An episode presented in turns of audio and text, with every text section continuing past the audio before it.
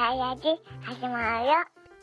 はいどうも、ダーさんラジオのダーさんです。先週あったこととか考えていたこととかを毎週一人で喋っていくダーラジなんですけども、はい、今ですね、えーっと、6月18日日曜日の18時37分ですね。もう夕方。夕方も夕方なんですけども、まあ、いつも朝っぱらからね、収録してるんですけども、今日は、あのーお出かけ帰りということで、くたくたでございますので、短めになると思います。いつも1時間ぐらいね、喋るんですけども、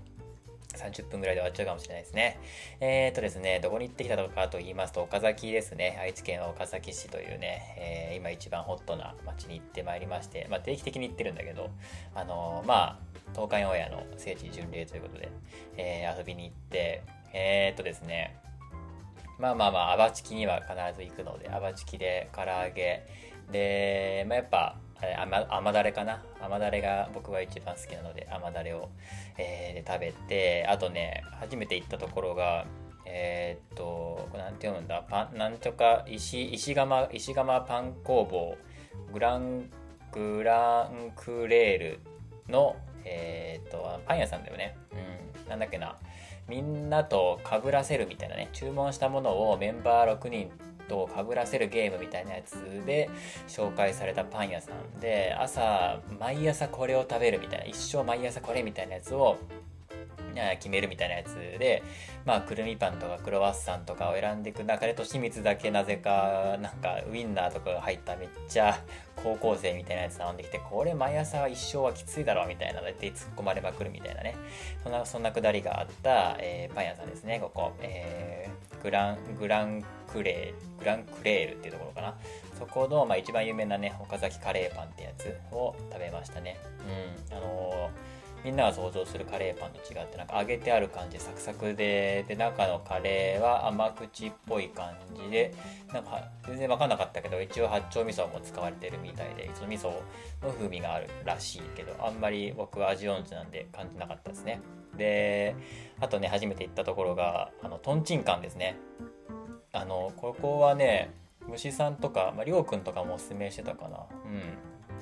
あの町岡崎の町にお金をいっぱい落とそうみたいなねまあコロナの時っていうのは割とそういう企画多かったのでそれ系のやつだったと思うんだけど、まあ、中華中華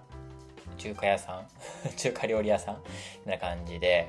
でそこのねあのトンチンカンっていうねトンがひらがな、チンが、えー珍しいのチン。珍しいじゃんのチンってなんだ？あの、珍味のチンだね。で、カンが館でトンチンカンなんだけど、そのトンチンカンの、えー中にあるトンチンハンっていう唐揚げが3つぐらい乗っててで卵のあんかけがあるピリ辛のねあと白飯ご飯があるんだけどまあななんていうのなんていうんだろう唐揚げ卵とじ丼みたいなそんな感じのねトンチンハンってやつがあるんだよね。それがねめっちゃうまいんですよ。で 一応ラーメン屋さんなんだけどあのサブメニューのトンチンハンが有名でこれがうまいっつってみんなやっぱねあのこれ頼む人が多かったですね。で写真見てもよくわかんないからとりあえず頼んでみたんだけどすごいボリュームで、うん、これとあのー味噌バターラーメンにしようかなって思ったんだけどその前に散々食ってるんでねあのー、トンチンハンだけにしとこうかなと思って1個だけ頼んで大正解でしたね。うん、とんでもない丼が出てき出てきて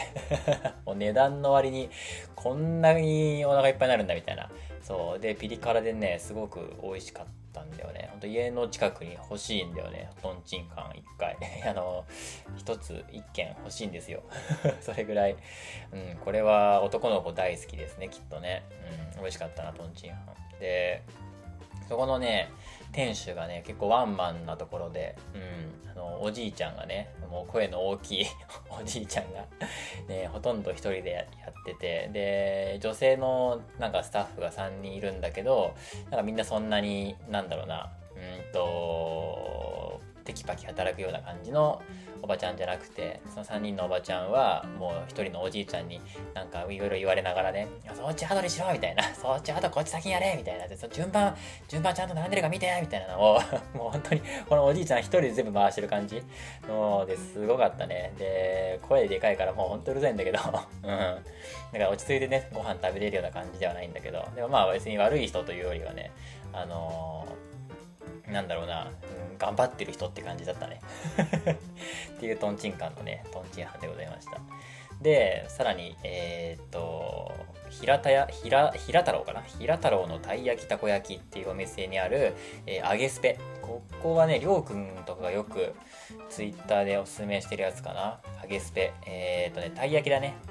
うん。揚げ揚げスペシャルスペシャル揚げたい焼きなのかな？なんかあんことチーズが入ってたたい焼きを、えー、油で揚げたものなんだけどそれで、まあ、結構ねいっぱいお腹いっぱいの中で食ったから重かったんだけどでもこれもやっぱ男の子が好きそうなやつだね。ガツンと してて、で、甘くてうまいみたいなね、パリッとしてね、揚げたてをいただいたんだけど、うん、油がすごくてさ、油が、うん、なんかも手に持つなんか紙みたいなやつをもう余裕で貫通して手がベタベタになるね。すごいたい焼きだったんだけど、まあでも、あのー、地元の人たちから結構有名なやつで、うん。なんか酒屋さんのね、駐車場の中にあるから結構見つけづらいんだけど、まあ、そこでね、まあ、その酒屋さんも結構賑わっててね、うん、もうお酒が信じられないぐらいの量あってすごい広いんだけど、まあ、ちょっとちょっと日用品とかね、お菓子とかおつまみとかもいっぱい置いてて、品揃えも豊富そうでね、うんま、そこでなんか、あのーなんだっけ、たい、たい焼き食べた時用のね、あの、ほうじ茶を買ったんだけど。そんな客いないだろうっていうね、酒酒屋でね、多いお茶のほうじ茶を1本買うっていう謎の挙動をしたんだけど、それを買って、で、揚げスペ買って、うまかったですね、これもね。で、えーと、あとはね、えー、大和スーパーか、岡崎のね、あの東海オンエアのメンバーの同級生のね、同じクラスとか隣のクラスにいたお友達が社長をやってる、えー、大和スーパーの、えー、フルーツサンド。これね、東京で今ね、出店してて、超有名で、で、これがバズって、で、もうその辺でもうみんなが真似してね、うん、僕がよく通ってる浜松のね、あのクックマートでも多分あったかな、フルーツサンドあったと思うけども、あとありとあらゆるスーパーでもフルーツサンドが売られるようになった、まあ、その元祖だよね。岡崎の大和スーパーのフルーツサンドが、えーと、今月末までね、東海オンエアコラボをやってるので、うん、ずっとね、同級生っていうのはもう巷で噂でね、いつかコラボするだろうってなってて、ようやく、えー、今年コラボして、それがまあ6月末までということで、えー、買ってきましたよ。で、2つ買うと1つ、あの、ランダムでステッカーがくじ引きでね、引けるっていうので、僕は、ね、芝生と、えっ、ー、と、哲也かな。芝生の、えー、パインと哲也のマンゴーを買って、で、くじ引きで見事、てえっ、ー、と、芝生の、えー、まあ、芝生を狙ってたからね、うん、芝生のステッカーをちゃんと引き当てて、ね、食べて帰りましたけども、うん、大満足だね。うん、1個1000円ぐらいするね。あの超、もうなんかフルーツが本当にジューシーでさ、もう、ジュルジュル音を立てながら食べるサンドイッチだったんだけど、すごかったね。めっちゃ美味しかったね。パンもちゃんと味付いててうまくて、で、クリームがすごいね、うまいんだよね。うん、あまあサブチャンでしょ、ね、コラボするよみたいな紹介しててみんな食べてるシーンあったけどやっぱ言ってる通りね本当にクリームがめちゃくちゃうまくてなんなんて言うんだろうね。その2つペロッと食べれちゃうぐらい軽いんだよね。うん、フルーツがめっちゃでかいのよ。でジューシーでさもうめっちゃ重たいんだけどでもクリームがすごいあっさりしててで意外と食べれちゃうみたいな。うんすごい美味しかったな。これは流行るわっていうね。うん。そういうやつでしたね。高級フルーツサンド。いただきましたけども。美味しかったですね。そして、えー、キブサチも一応行ったんだけど、まあそこはもう運ゲーですね。うん。まあ、最近、ね、あの、周りの近隣住民からね、もうコンビニとかそういうところにさ、無断駐車するさ、視聴者の人がもう後を絶たなくて、もう苦情が相次いでたから、その対策として最近予約、予約制にしたんだよね。うん。半径3キロ圏内にいる人たち限定で、で、9時半から、えー、っと、整理券をオンライン上で配布されて、それが早いもん勝ちみたいな。で、まあ、見事外れまして、うん、一瞬だったね、本当に。もう一昔前のアップルの発表の後のね、もう iPhone 争奪戦とか、あの、シュプリームの争奪戦とか、それと同じだよね、もう、本当に、秒、秒で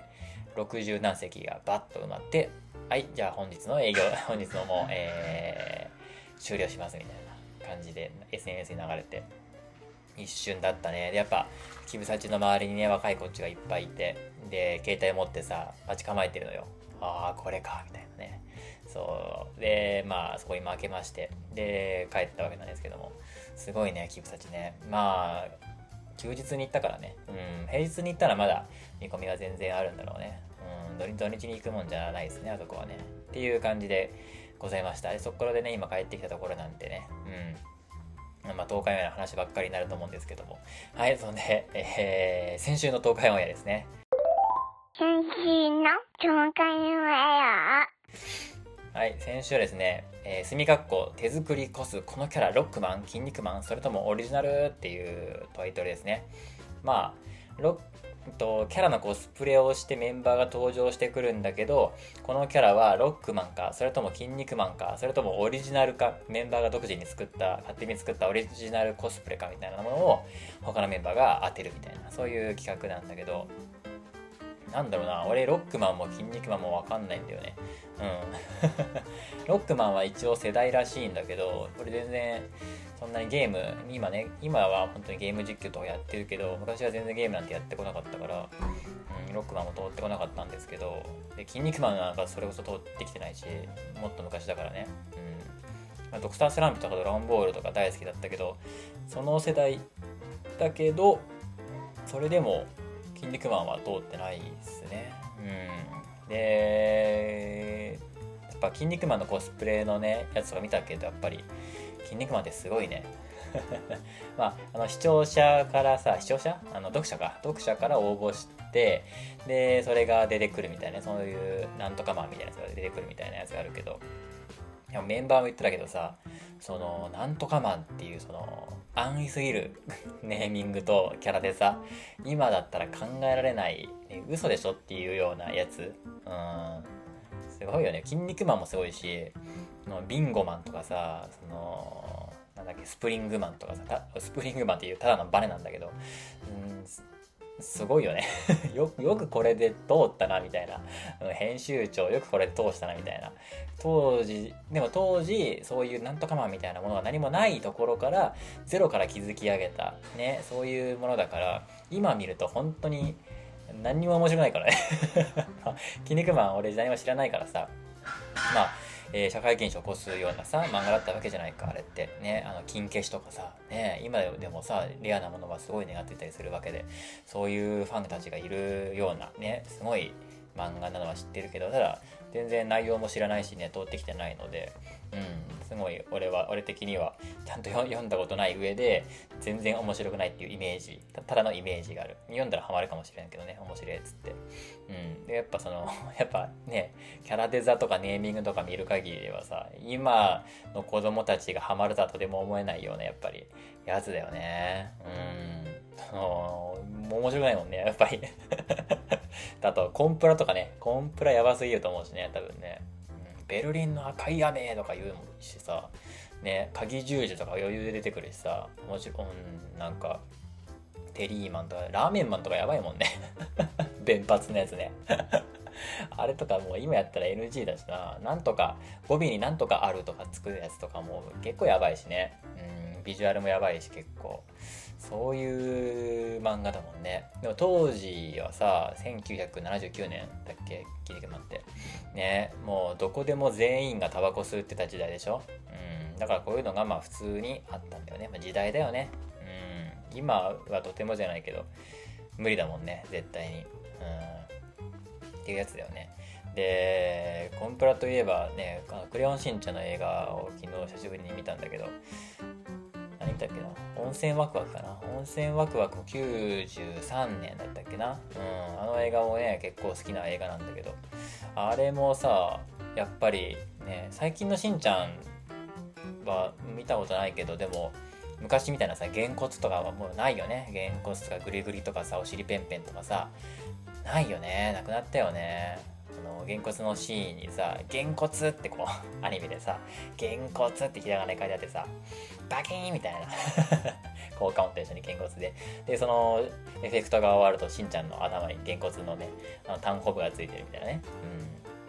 うん、そういうなんかお母さんが息子の頭をぶん殴るっていうのを当時はやっぱり何とも思ってなかったけど今見えたら多分うってなるんだろうね、うん、だ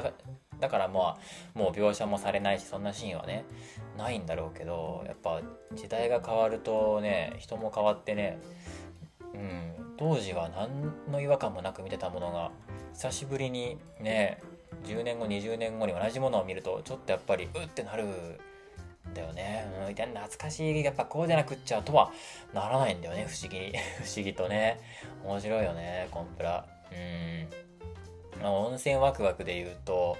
あのー、ユザメっていうね、あの悪の組織がいるわけですよ。で、温泉 G メンっていうね、日本政府の、あのー、なんだろう、秘密組織、うん、正義の味方がいるんだけど、温泉 G メン。なんか、フリーメイソンのみたいなさ、G って書いてあるさ、温泉 G メンのロゴがあるんだけど、で、それに一方、悪の組織、全世界の、なんか、なんかな、なんだっけな、なん温泉尽くしずくめにしてね海海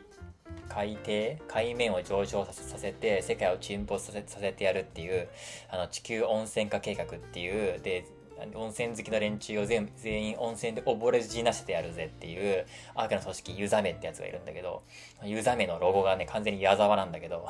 このこういうとこすごい好きなんだけどさユザメのねやつらがさに、え、ー、と、野原一家が狙われるんだよね。うん。野原一家の家の地下に、あの金の魂の湯っていうね、すごい伝説の温泉が眠っていることが発覚して、でこの温泉に使った、あの、選ばれし者っていうのが、え、ー、と、願い事を叶えられるみたいなね。うん。そういう温泉があって、でそれは温泉 G メンも狙ってるし、えー、ユザメたちもそれを先にね、あの、確保することで温泉 G メンからの攻撃を阻止するみたいなので、2つの組織が狙ってて、そこに野原一家が巻き込まれるみたいな、そんなストーリーなんだけど、で、まあ、ここで温泉掘らないといけないから、温泉 G メンは、一旦騙してね、一旦野原一家を騙して、えっ、と、政府の、え、管理する地下のね、温泉 G メンの基地に、あの、誘導されるんだけど、で、そこで、あの、温泉 G メンの可愛い女の子がね、ヒロシを相手にさ、なんか、まあ、夫婦喧嘩してるからさ、そんなね、あの、騙されてここに来てね、なんか、家お前家を守れよ、みたいな、そういうので、何やってたんだよ、みたいな、こんな奴らに我が家を取られて、みたいな、いう夫婦喧嘩をしてる中で、温泉人名の女の子たちが、まあまあ、ひろしさんって言って、で、ビールを継ぐシーンがあるんだけど、やっぱり、その、スーツを着てるね、サラリーマンの、あのー、なんか、ヒロシの横に2人ね、可愛い女の子がビールを持ってるっていう、あの映画やっぱり今だとちょっとうってなるもんね。それ、それですら、うってなるもんね。当たり前だったけど、だし、まあ、今でも一部の田舎とかではさ、何の違和感も持たないと思うんだけど、でもちょっと一部のところでは、ね、その、私、まあ、なんだろうな、女性であっても、何とも思わない人っていうのも、あの、一部ではいると思うのよ。全然ね、その女性がそういうね、あの、お酒を継ぐものであるみたいな、その、偉い人のね、仕事の職場のなんか忘年会とか行ったら社長がそこに座ったってなったらその若い新人の女の子がすぐそういう横に行ってでそれで慌ててねその女の子が横にパパッとって「あすいません着きます」みたいな感じで行ってその女の子も別になんでこんなことしなきゃいけないんだろうっていう疑問すら全くなさずにいけないいけない早く継がなきゃっていう使命感で多分継いじゃうと思うんだけどでもゼロベースで考えるとやっぱおかしいことでさでそういうリテラシーがある人からするとちょえちょっとこの会社やばいなっていうふうに思うんだけどでもそれが当たり前の会社とかそういうコミュニティであったらそこに何の違和感もないみたいなね。うん。でなんかなんだろうなそのいななんだろう。部下たちは一興なんかするみたいなね。うん。腹踊りでもなんかするみたいなそういうのとかがもし恒例でね毎年恒例でそのみんなの前で何かやるネタをやるみたいなそういうのとかがあるところだったらそこでは絶対に断れないみたいなね。それ断ると本当に仕事にも影響するみたいな。そういうのが本当に当たり前の文化である会社とかも多分あると思うんだよね。うん、そういうのとかだよね。この93年。温泉ワクワク大決戦のさ「クレヨンしんちゃん」の映画。93年だから。そういうの方がまだ多数派だった時代だよね。今は多分もうおっとっとみたいな感じだけど。おっとマジかよみたいな感じだけど。それは普通だしでそこでも、まあ、何のメッセージ性もない何の変哲もない描写なんだけどそういうのがパッと映ったりするとやっぱりおって思っちゃうもんね。うん。そういうのあるよね。そう。おじさんたちがやっぱり偉くてさ女性たちはそこに対してそうなんだろうな、うん、偉い人に憧れたりとかそのしもべのようにいたりとかそういうなんかお付きの人みたいなそういうイメージ感みたいなもの、うん、なんだろうね。それが普通だし、まあ、パッと見て分かりやすい構図なんだよねその当時の僕らから見たら、うん、あこの人がトップの人でその側近がこの女の子2人でみたいな。でお色気担当でもありみたいなね、うん、分かりやすいよね、うん、っていうのとかをね、あのー、昨日かなたまたま映画で見たんだけどそういうコンプラ、筋肉マンとかも最たるものだったりするんだろうな。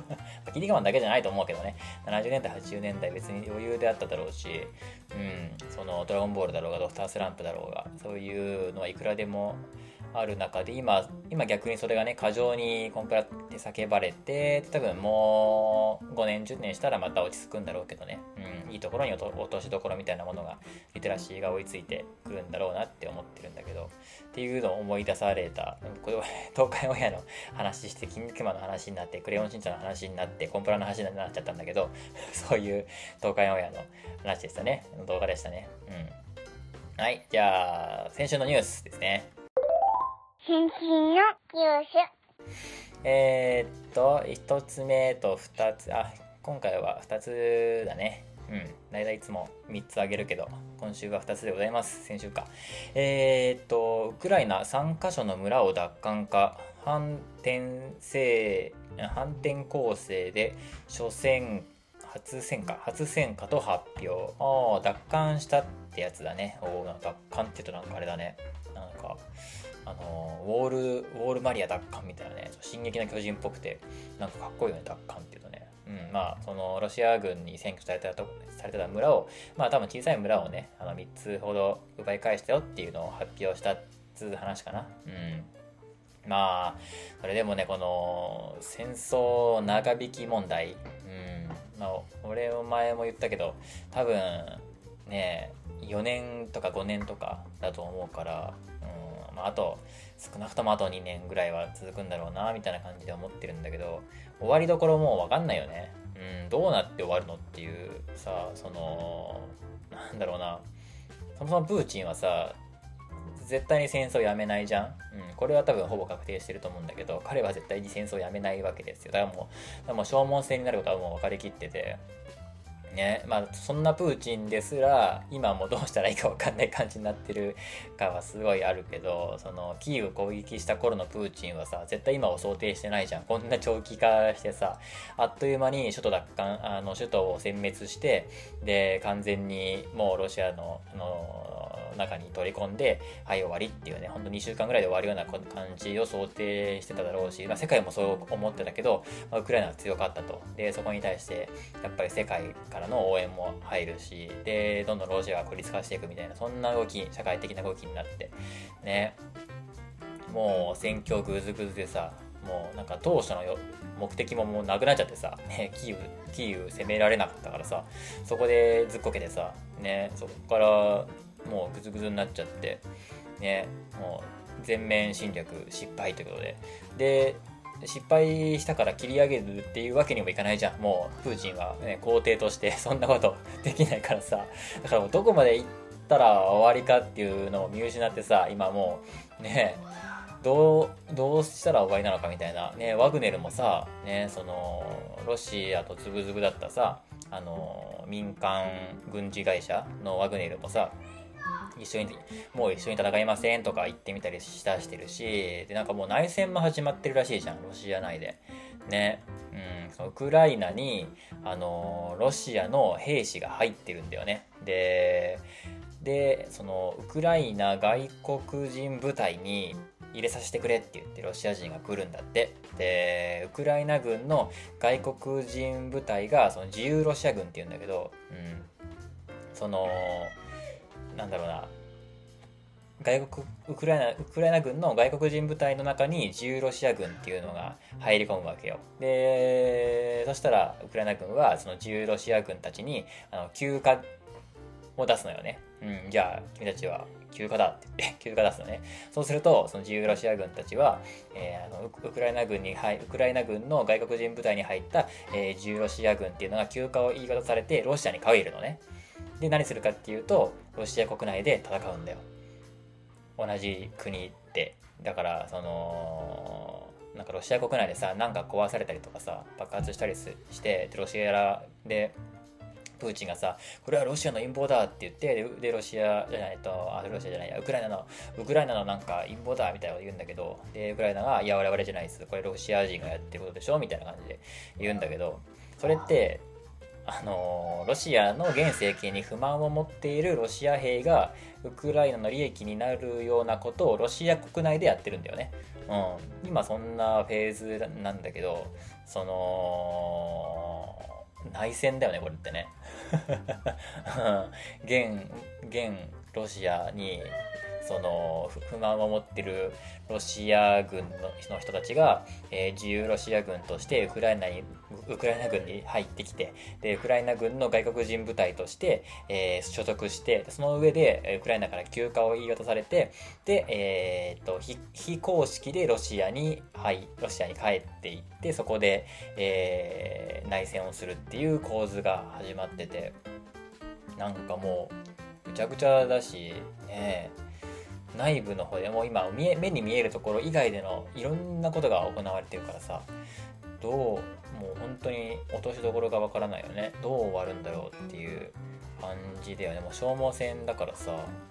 うん、どっちかが力尽きるまで終わらないしプーチンは戦争を絶対に終わらせないマンだからうんどうなるんだろうね。思いもよらないあっけなく何か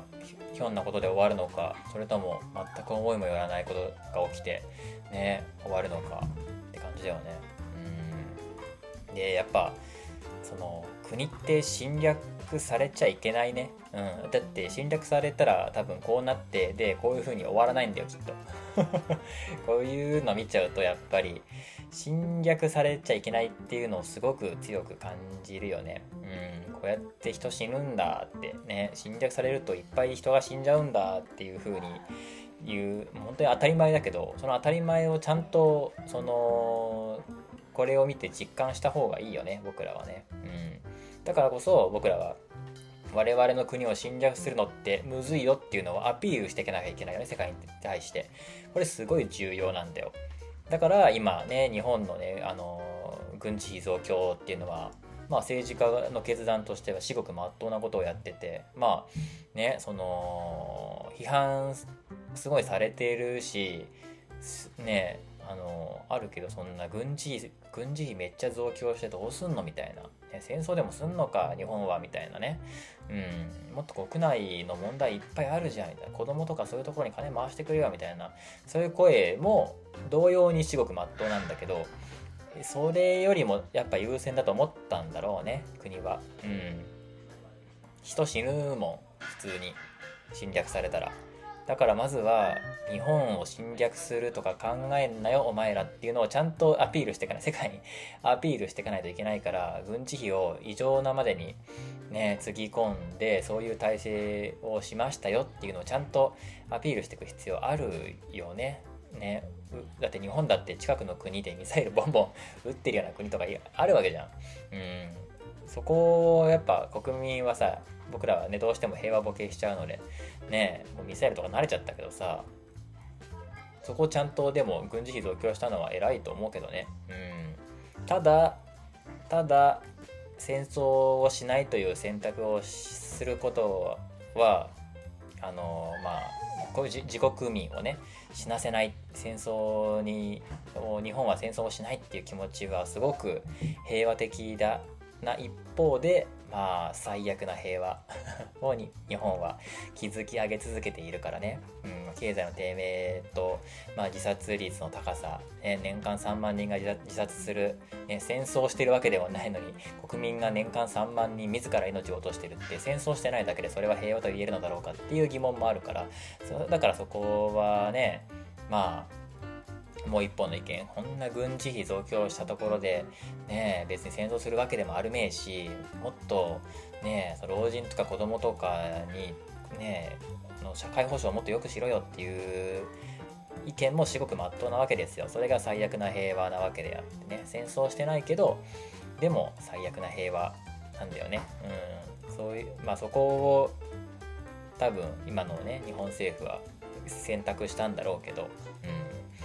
まあでもやっぱりね このウクライナとロシアの戦争を見たら、まあ、こうするのがまあまっとうだなとも思うんだよね、まあ、両方の意見がねそりゃそうだよねって思うんだけど、うん、決めらんないけどねこれはね。って思った、えー、ニュースございました。で、2つ目最後のニュースが、えっ、ー、と、バドライトか。バドライトの、バドライトってあのアメリカでずっとトップのビール会社なんだけどね。うん、なんかオリンピックかなんかの話題でも出した気がするな。えー、バドライト、アメリカで最も売れているビールの称号を失うっていうニュースですね。これもなかなか大きいニュースだったと思うんだけど、えー、多様性とともに歩むトランスジェンダーのインフルエンザ、ああ、はいはいはいはい。多様性とともに歩むっていうなんかメッセージとともにトランスジェンダーのインフルエンサー女の子を、えー、広告塔にしてなんかこうアピアピールというか商品販売促進みたいな、ね、広告を出したんだよね。そしたらその LGBTQ 保守派によって不買運動が始まってもう去年の売り上げの24%減で株価下落ってすごいよね。24%減ってそこそこの普通の企業だったら潰れちゃうような やつじゃないか。で、株価も下落してさ、大変なことになってるんだけど、まあ僕ら日本人からしたらこういう不買運動って馴染みないじゃん。うん、したことないし聞いたこともないんだけど なかなかないよね日本で不買運動って。そのやっぱ国民性ではね。自分の、えー、意見だったり意思みたいなものをアウトプットする主張していくっていう文化、うん、僕らはそれをなんか恥ずべき行動として認知してるじゃん。その自分がこう思っているっていうのを外にアピールすることって結構寒いこと 恥ずかしいことダサいことっていう認識がすごく強くあるし僕にもそれは全然あるから全然わかるんだけど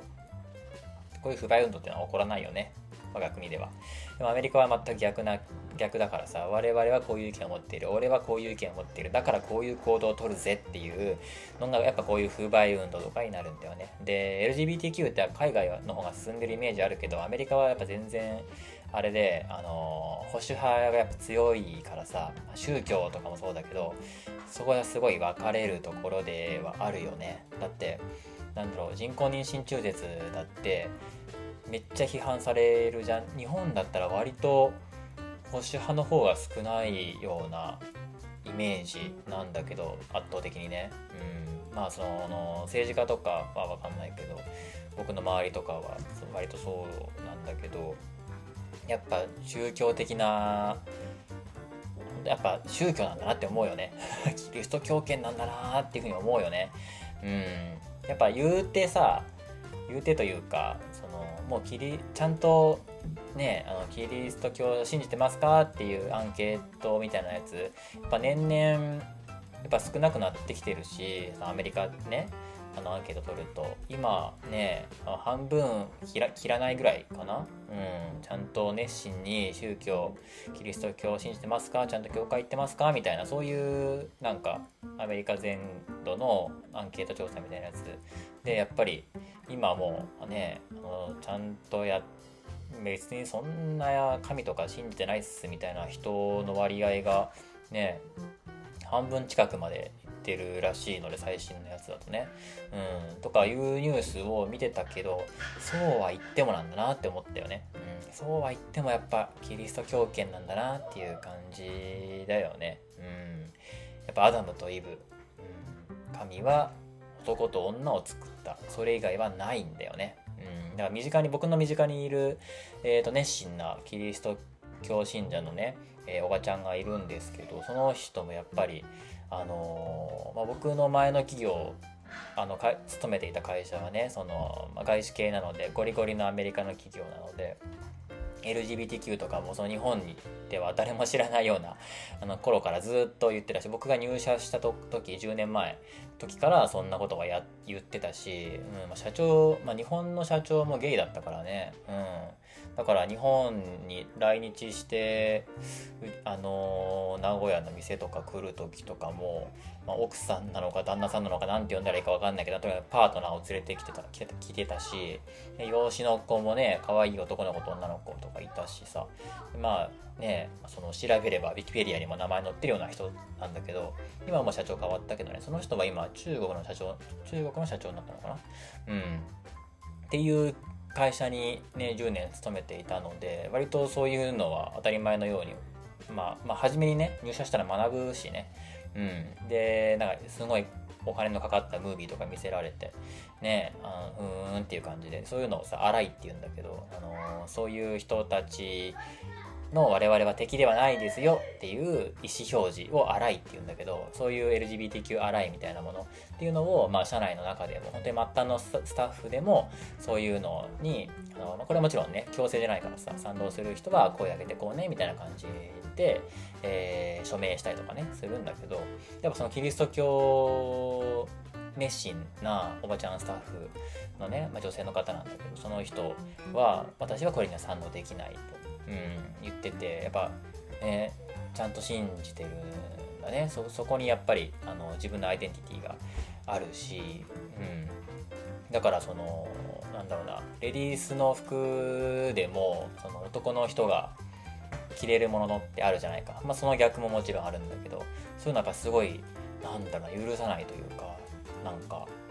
本当にね血相を変えてね怒ったことがあってその、まあ、普段は結構温厚な人なんだけどすごい怒ってて、うん、これは女物の服なのになぜ男のあなたが着てるのみたいな。それは許されないことよみたいなと言う急に言い出したことがあってあれ？みたいな。ちょっとその現場の空気がピリついたことがあってあれ？どうしたどうしちゃったんだろうみたいなこの人みたいな。でその時はなんかこう、まあ、穏やかにまとめたんだけど後なんて考えてみたらあもしかしてこれあれあれかな考え方の違いかなみたいな。うん。あでも本当に何言ってるか分かんなかったんだよね。急に怒り出して急に怒り出してさ。なんかまあ新作がね入荷したら、まあ、洋服屋さんなんだけどあの新作が入荷したらまあ、みんなで一回着てみるみたいなフェーズがあるんだけど、わ、これめっちゃ可愛いじゃんみたいな、わ、これさ、ウィメンズだけどメンズの人にも勧められるんじゃないみたいなね。うん、こういうのメンズ欲しいよねみたいな感じで、あ、結構着てみたら全然なんか女の子っぽくなくて、いいじゃん、かっこいいじゃんみたいな感じで、こうなんか、なんかファッションショーみたいな感じで始まるのよ。うん、新作が入荷すると。そんな、なんかこう、たわいもない、なんか、ななんて言うんだろう。仕事外のさ、うん、みんなで遊んでる時間帯の時に急に怒り出してえ？みたいな感じになっちゃうみたいなことが昔あったんだけど、まあ、そういうことなんだろうねこれもねきっと、うん、そういうものだと思うのよ。でそういうやっぱキリスト教圏保守派の人がやっぱ多い中でで意外とねアメリカはこういうのにすぐ切り替えてやっぱ先進的な考えを持ってて、ね、LGBTQ とかもねどんどんこう積極的に言ってくんだろうなっていうふうに思いつつ俺の勝手なイメージなんだけどね。でも実際は全然保守派の人たちにもすごい勢力があってでトランスジェンダーの女の子がさこのアメリカナンバーワンのずっとねずっとナンバーワンだったのよこれここ、ね、バズバド,、えーと、バドライト。でここのビール会社の、えーと、インフルエンサー。本当にね有名な人で TikTok とかの SNS のフォロワーが1000万人ぐらいいるさ有名 TikToker のねトランスジェンダーの女の子があの商品紹介みたいなことしたらもう保守派の人がもう不買運動を始めて。3月ぐらいだったのかな。そこからもう半年ぐらいかけて徐々に徐々にもう不買運動の効果が出て出てきてさ買わなくなっちゃってみたいな。で24%減株価も下落みたいなね。ね。すごいよね。まあこれをバドライトどう考えてるかだよね。その顧客を選んだんだよね。要は。うん。だってこうなることはある程度分かっていただろうしここまで大きくなるとはもしかしたら想像してなかったかもしれないけどでもその我々はこういう意思を持っている、え企業であるってことを発表してでだから顧客も選ぶよと、うん、そういうことだもんね、うん、買い物っていうのは投資だから、うん、その企業に対するね。だからね大きい企業っていうのは特にこう政治的なものを含むしや特に今、まあ、今だよね。ここ数年だよねこういう大企業特に大企業にこういうのが求められるのっていうのは僕の前勤めてた企業もやっぱ大企業だったからそういうのやっぱり社長は発信するし我々はこういうことを考えていると、うん、でこういう、えー、ことを考えてこういう商品を作っている会社であるっていうのはやっぱツイッターでこういうなんかこういう事件とかが起こるとそのなんだろうな国際社会的な社会的な事件というかニュースとかが出るとそれに対してどこどこの社長はどうツイートするだろうかってのはやっぱ今今すごい注目されるじゃん。うん。ティム・クックは何て言うだろうかとかさそのジェフ・ベゾスは何て言うだろうかイーロン・マスクは何て言うだろうかみたいなそういうのが求められる中でまあこのバドライトは LGBTQ に対してその多様性っていうのを受け入れるっていう方針を打ち出しただよね。うん、それそれに対する不買運動が、えー、起こると。うん、まあいいけどでも企業としてどうなのっていうところだよね。そのやっぱ株主がいるわけじゃん。うん、そしたらね株主の力強いからさ、まあ、日本の携帯の株式会社の携帯と海外って結構違うらしくてさ海外はやっぱり株主の力強いからさ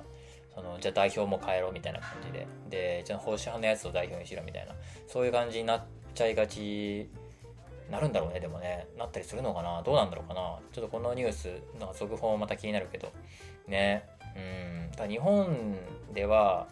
あんまり定着してないじゃんこういう考え。ね、あそこの代表、ほんね、ホンダの社長なんて言うだろう、トヨタの社長なんて言うだろう？みたいな、そういうのあんまり、あんまりというか、俺聞いたことないんだけど 何か、ね、事件が起きたりとか、問題、大きい問題、国内を揺ら、国内を、あの、分離するような大きな問題が起きた時にあそこの社長とかその企業ってどういうスタンスなんだろうみたいなそういうマインド我々にないな今思ったけどそういえば。ね 不買運動とかもないけど。でも、まあ、定着はしてないけどそういう概念自体は買い物は投票であるみたいな。そういう概念自体は少し前から、まあ、伝わっては海外からね。伝わってはいるけどまあそれをなんか実行したり実際不買運動に加担したりとかさ自分はやっぱここではやっぱり買いたくないみたいな。そういう人周りにねいないんだよね。うん。その自分が着てるファストファッションブランドのね可愛い洋服っていうのは実は南の国でね児童労働によって安く作られているみたいなそういうのってなんだろうな。俺はなんかそうたまたまそういうニュースをよく見にした見と目にするんだけどもしかしたらそういうニュースが届かない人たちがもしかしたら多いのか。ま俺洋服屋さんにいたから、ね、そういう H&M とかユニクロとかがそういうのでさめっちゃ問題になるのとかをやっぱ知ってるからファストファッションブランドでは服買いたくないなってやっぱ思っちゃうし、ね、でも多分99%の人はし、あのー、そういうのないのかなっていう感覚はあるかな周り見てても。うん。あんまそういう人聞いたことないなそういえば。俺だけな気がすんな。もちろん大勢いると思うけどその SNS 上ではやっぱよく見るんだけどねそういうちゃんとあの自分の意思で自分が何にお金を出すかっていうのをちゃんと自分の意思で決めようとしている人自分の自由意志で、うん、広告とかにとか評判にとらわれずに自分で調べて自分の意思で決断するみたいな人とかはよく見るけど実際それを実行してる人っていうのがリアルで周りにいないなそういえば。不思議だよね。それこれいう問題を問題と思ってないのか人事だと思っているのか、まあ、別にそのいい悪いじゃなくて。あの思っているのかそもそも届いてないのかみたいなね。うん。だってこのバドライトのニュースはこれどこのだ？ニューヨークタイムズとかはねちょ有料だから俺さすがに読んでないけど BBC とかかな。これもやっぱ英語英語の記事だもんね。うん。無理やり日本語に訳して読んでましたけど。うん。日本では報道されてないのかもしれないね。もしかするとね。てか、俺がここで紹介するニュース自体、そんなにもしかしたら日本で取り上げられてないものが多いのかもしれんな。そういうのはあるね。逆に、その国内ニュースみたいなものを読んでないからなっていうのを思わせるようなニュースでしたね。うん、自分が何にお金を出しているかみたいなものっていうのをね僕らはあんまり考えたことないけどやっぱ海外の人特にアメリカのアメリカのニュースだからさ不買運動みたいなものがあるとさそういうのを感じるよね。自分が本当に主人公でなんか本当に人生観の違いだよね。アメリカ人やっぱり自分が主人公なんだろうな。日本人ってやっぱ他人のために生きたりとかさその他人軸でものを考えたりするっていうのが一般的だからその自分は何者であるかとか自分の意思みたいなものっていうのはその周りとか世間の二の次になりがちというか、まあ、それがまあ自然っていう国民性を持ってるからさ、うんまあ、悪いとは別に思わないけど自然だからね、うん、そういうのが差が出るなってこういう海外のニュースを見ると思うよっていうお話でございました。でもう45分だわ。どのみち今週のお話のコーナーは。ないなあと15分しかないからねはい、そんな感じでございます。東海オンエアの聖地巡りしたよっていう話と、えー、っと、コンプラの話か。なんかクレヨンしんちゃんの話しちゃしちゃったからだろうな、これな。で、えー、っと、ウクライナの、えー、ニュースと、その、軍事、日本の軍事増強っていうのは意外とまっとうな、ね、判断なんだろうなっていうのを学んだっていうのとあとバドライトアメリカのビール会社の不買運動と日本人との価値観の違いみたいな話をしてきました。それじゃあまた来週のドラジでお会いしましょう。バイバイ。